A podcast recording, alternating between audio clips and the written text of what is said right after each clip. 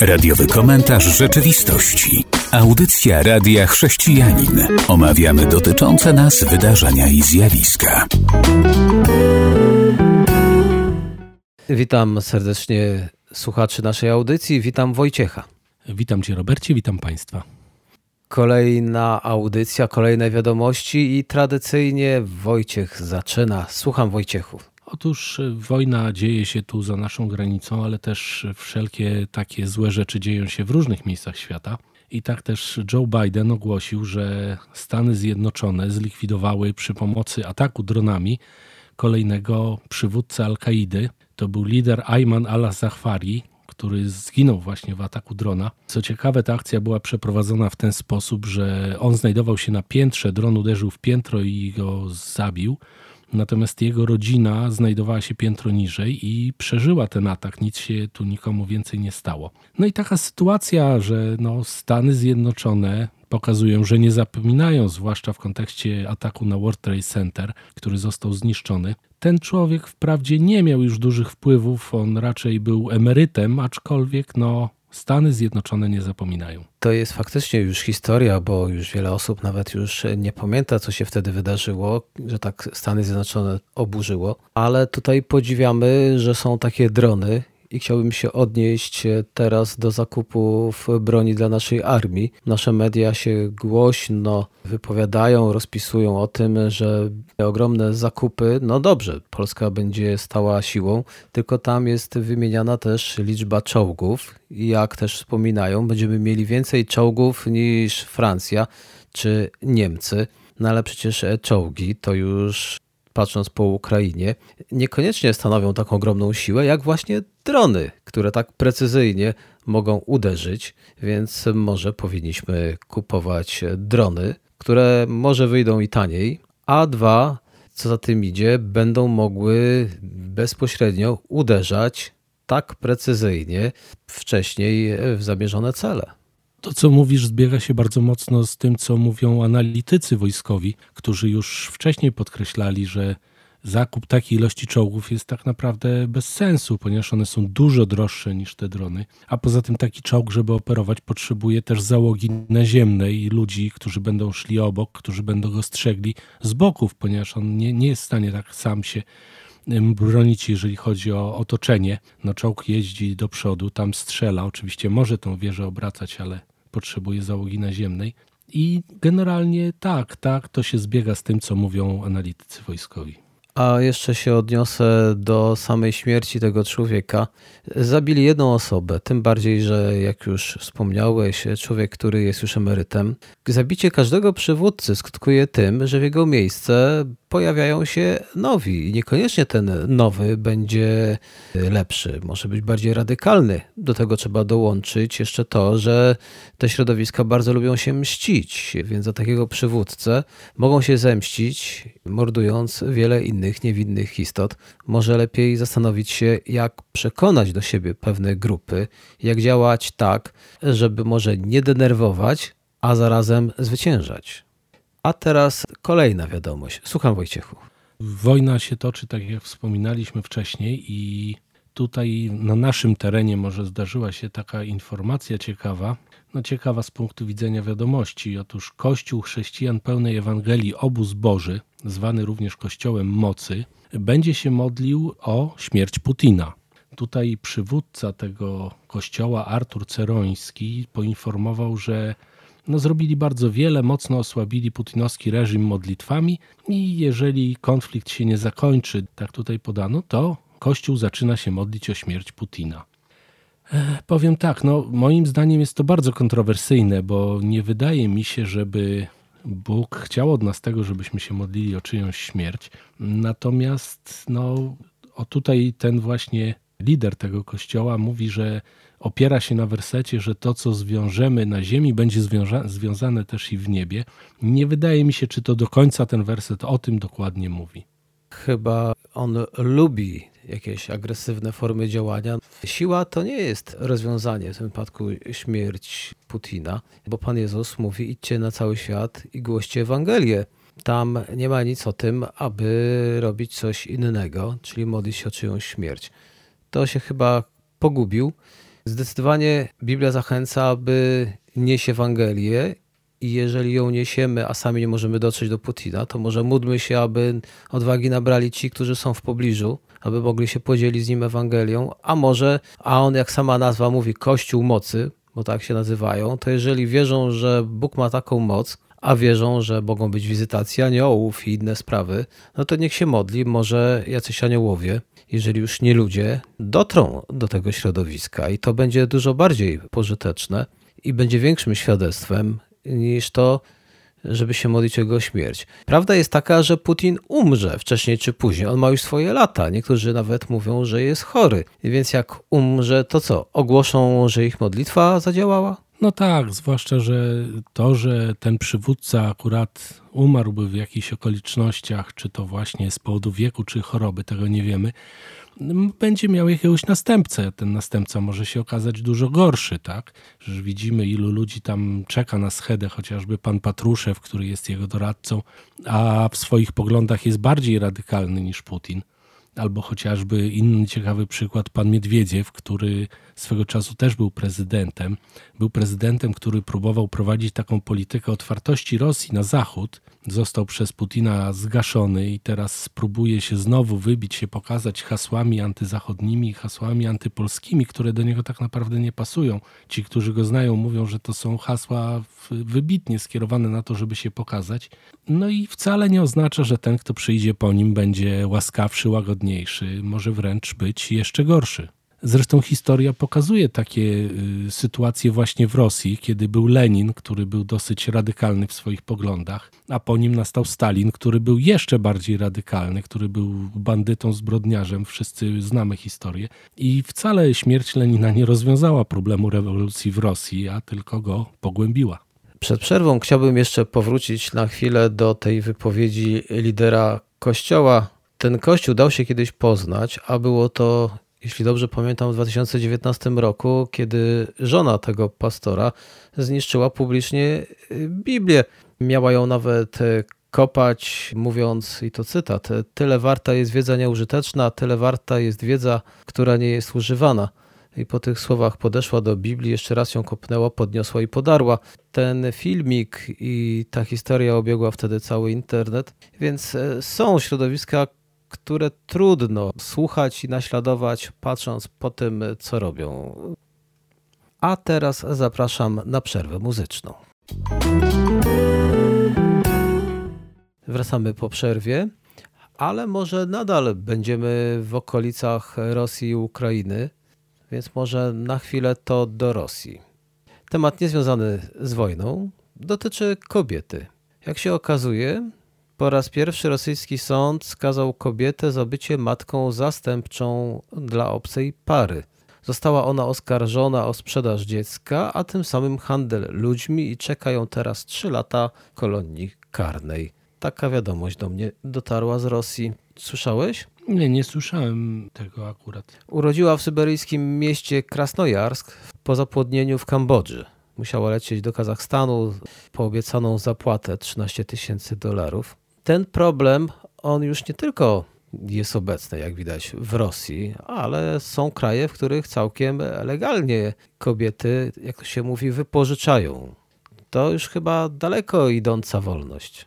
No tak, to trudno tak jednoznacznie ocenić to wszystko, ale z drugiej strony, no ta kobieta nie jest żoną tego mężczyzny, a jednak jakby w pewnym sensie staje się chyba, skoro jest matką jego dziecka to jest, myślę, taki problem, który wymaga naprawdę dużej dyskusji, rozmowy. Trudno go jednoznacznie ocenić, aczkolwiek nie znam też prawa rosyjskiego w tej dziedzinie, dlatego też trudno jakby ocenić, czy to duża kara, czy mała kara. A z drugiej, z trzeciej, można powiedzieć, strony, no ona tak naprawdę faktycznie to dziecko w pewnym sensie sprzedała, tak? bo wzięła za to zapłatę. Ja rozumiem, że gdyby została matką w jakichś tam okolicznościach, nie mogła dziecka wychować i powiedzmy oddała je tak jakby do rodziny zastępczej, to można by było to rozumieć, ale znowu brać pieniądze za takie coś, no to tak dziwnie trochę to brzmi. Dziwnie brzmi i dziwne to jest, choć wiemy, że w niektórych krajach w ten oto sposób niektóre młode kobiety próbują zarobić na życie i nawet wiem, że w wielu sytuacjach podnosi to w jakiś sposób ich stan z bardzo wielkiej nędzy, może tylko do nędzy. Za te pieniądze może później funkcjonować cała rodzina, bo rodzice tej kobiety, która w ten oto sposób pozyskała te pieniądze, jakże być może jeszcze ktoś inny. No ale jednak wciąż jest to praktyka, która nie jest akceptowalna w wielu środowiskach, a ja wciąż e, nie jestem w stanie jeszcze zaakceptować tego rodzaju praktyk. No tak, ale też trzeba spojrzeć tutaj na problem rodziców, którzy chcieliby mieć dziecko, a z jakiegoś powodu nie mogą. No w sumie tak jak wcześniej wspomniałem, są też domy dziecka pełne dzieci, które potrzebują miłości. No, naprawdę to jest trudny problem. To myślę, że tak nie rozwiążemy go tym jednym programem. W pewnym to kraju dziecko zgłosiło się po alimenty do ojca, w tym wypadku trochę w drugą stronę, bo chodziło o dawcę spermy. No i jakby nie było, wszystko było w genach. No tak, tylko też to jest sprawa, postawili człowieka w trochę trudnym świetle, bo on jakby swoje decyzje życiowe opierał trochę na czym innym. Nie wnikamy w szczegóły, ale patrząc, no jest to jak e, biologicznie tata i dziecko, i dziecko może mówić e, tato. No technicznie dokładnie tak. A on tego dziecka nigdy na oczy nie widział, nawet matki, która to dziecko urodziła. No tak to jest, kiedy się jest dawcą spermy. Dobrze, przejdźmy do kolejnej informacji. Czeka na nas już prezydent e, Zełęński, który został postawiony według mnie w jakiś sposób pod ścianą, bo to czy jest za, czy przeciw on osobiście, to jakkolwiek by odpowiedział, to i tak byłoby to źle postrzegane na świecie, bo chyba już nasi słuchacze wiedzą, a jak nie, to pewnie wkrótce w mediach się to pojawi. Prezydent Ukrainy dostał petycję od pewnego środowiska. Tam jest taki przepis, że ileś tam osób, jak napisze i zada pytanie, no to muszą odpowiedzieć. No i zadali pytanie odnośnie małżeństw jednopłciowych. Zapewne słyszałeś o tym. Tak, słyszałem. To duże kontrowersje budzi w mediach, jak zauważyłem. Podpisało 28 tysięcy osób, coś koło tego wystarczyło chyba 25 tysięcy, aby już e, musiał się do tego odnieść. No i w odpowiedzi prezydent nie do końca wtedy, jak ja jeszcze się z tym zetknąłem, powiedział wprost, on mówi, to się przekaże to odpowiedniej osobie, ta osoba się tym zajmie i udzieli odpowiedzi. No ale już e, świat wyraźnie powiedział, że Zełański opowiada się za legalizacją małżeństw homoseksualnych w swoim kraju. No tak, to e, myślę trochę to akurat nie powinno się teraz odbyć, w mojej ocenie, z dwóch prostych przyczyn. Po pierwsze, no, oni znajdują się w sytuacji wojny. Tutaj takie słyszałem opinie z otoczenia Zełęńskiego, że no przecież nie można zabronić ludziom, którzy chcą być razem, teraz być razem, no bo sytuacja jest taka, że już jutro mogą nie być. Przecież tu widzieliśmy, że wiele małżeństw zostało zawieranych wśród żołnierzy walczących, znaczy kobiet i mężczyzn jeszcze w tym momencie w czasie właśnie różnych bitew, różnych sytuacji, gdzie no nie cieszyli się zbyt długo z bycia małżeństwem.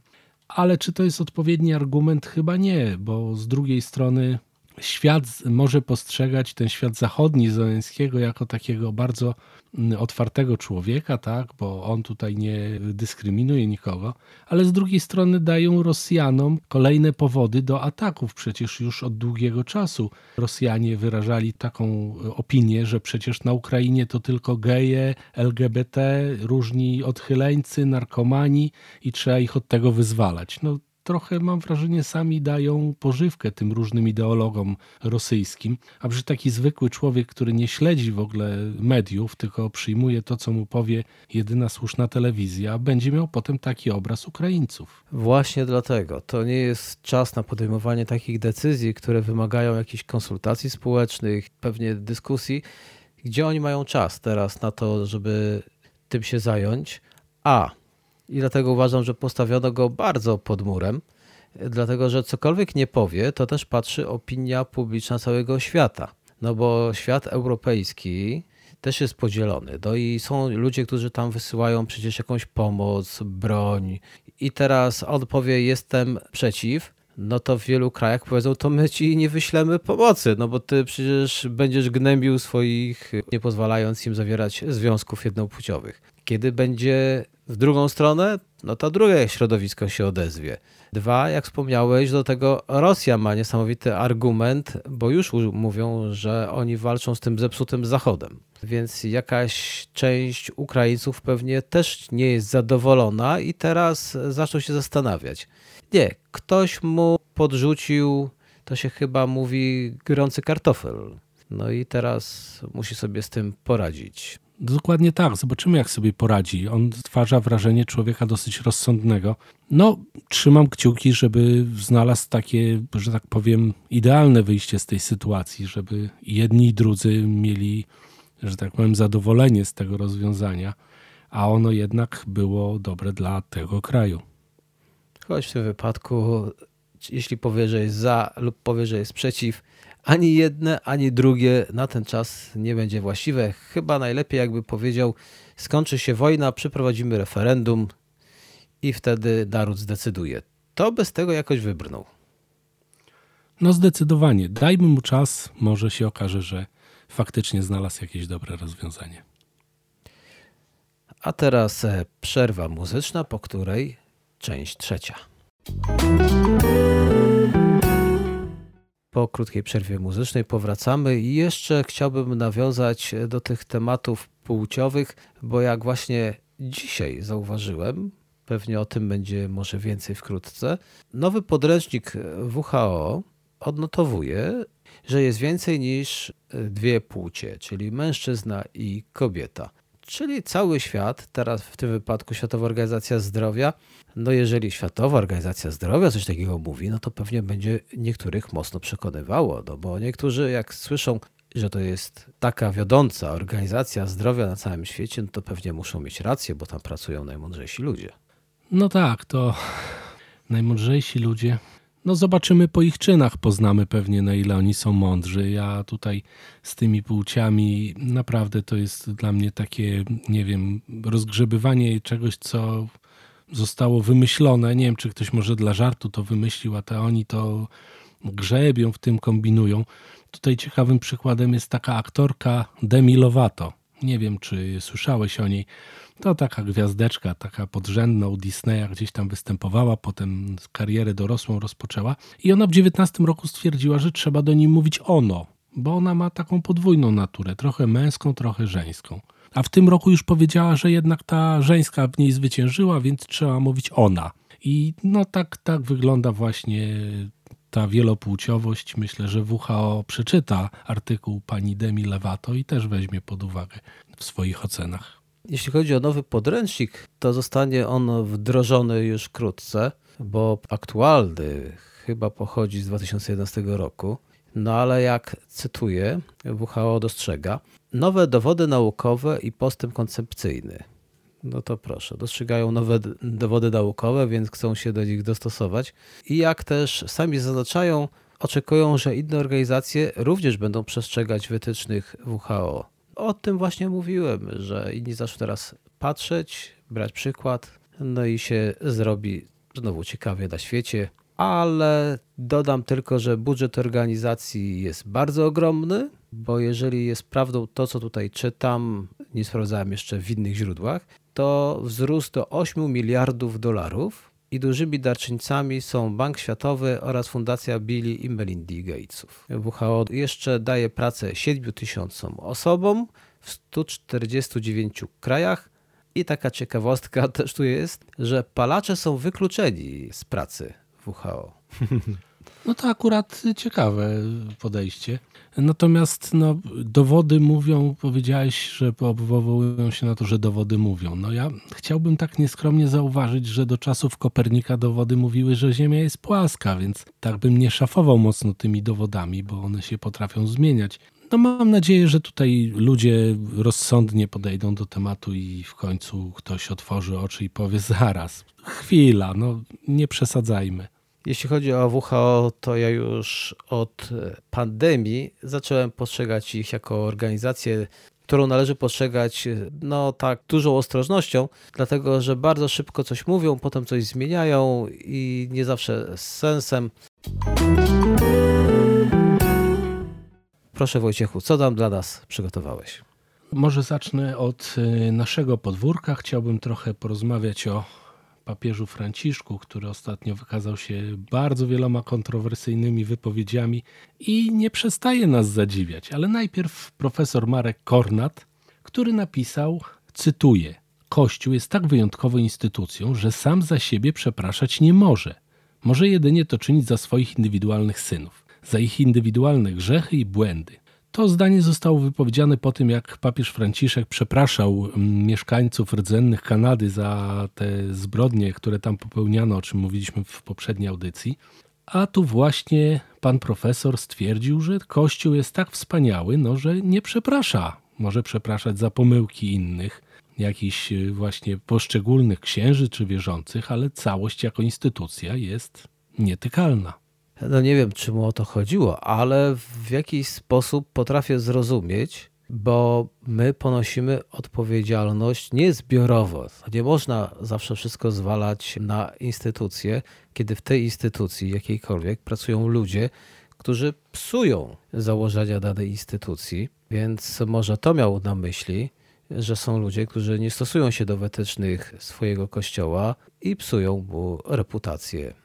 No, być może to jest dużo sensu w tym, co mówisz, natomiast jest jeszcze inna sytuacja, bo faktycznie ludzie robią źle, ale instytucja jako całość nic z tym nie robi. Nie mówi przestańcie, nie mówi źle robicie, tylko róbcie, róbcie, będziemy mieli z tego korzyści.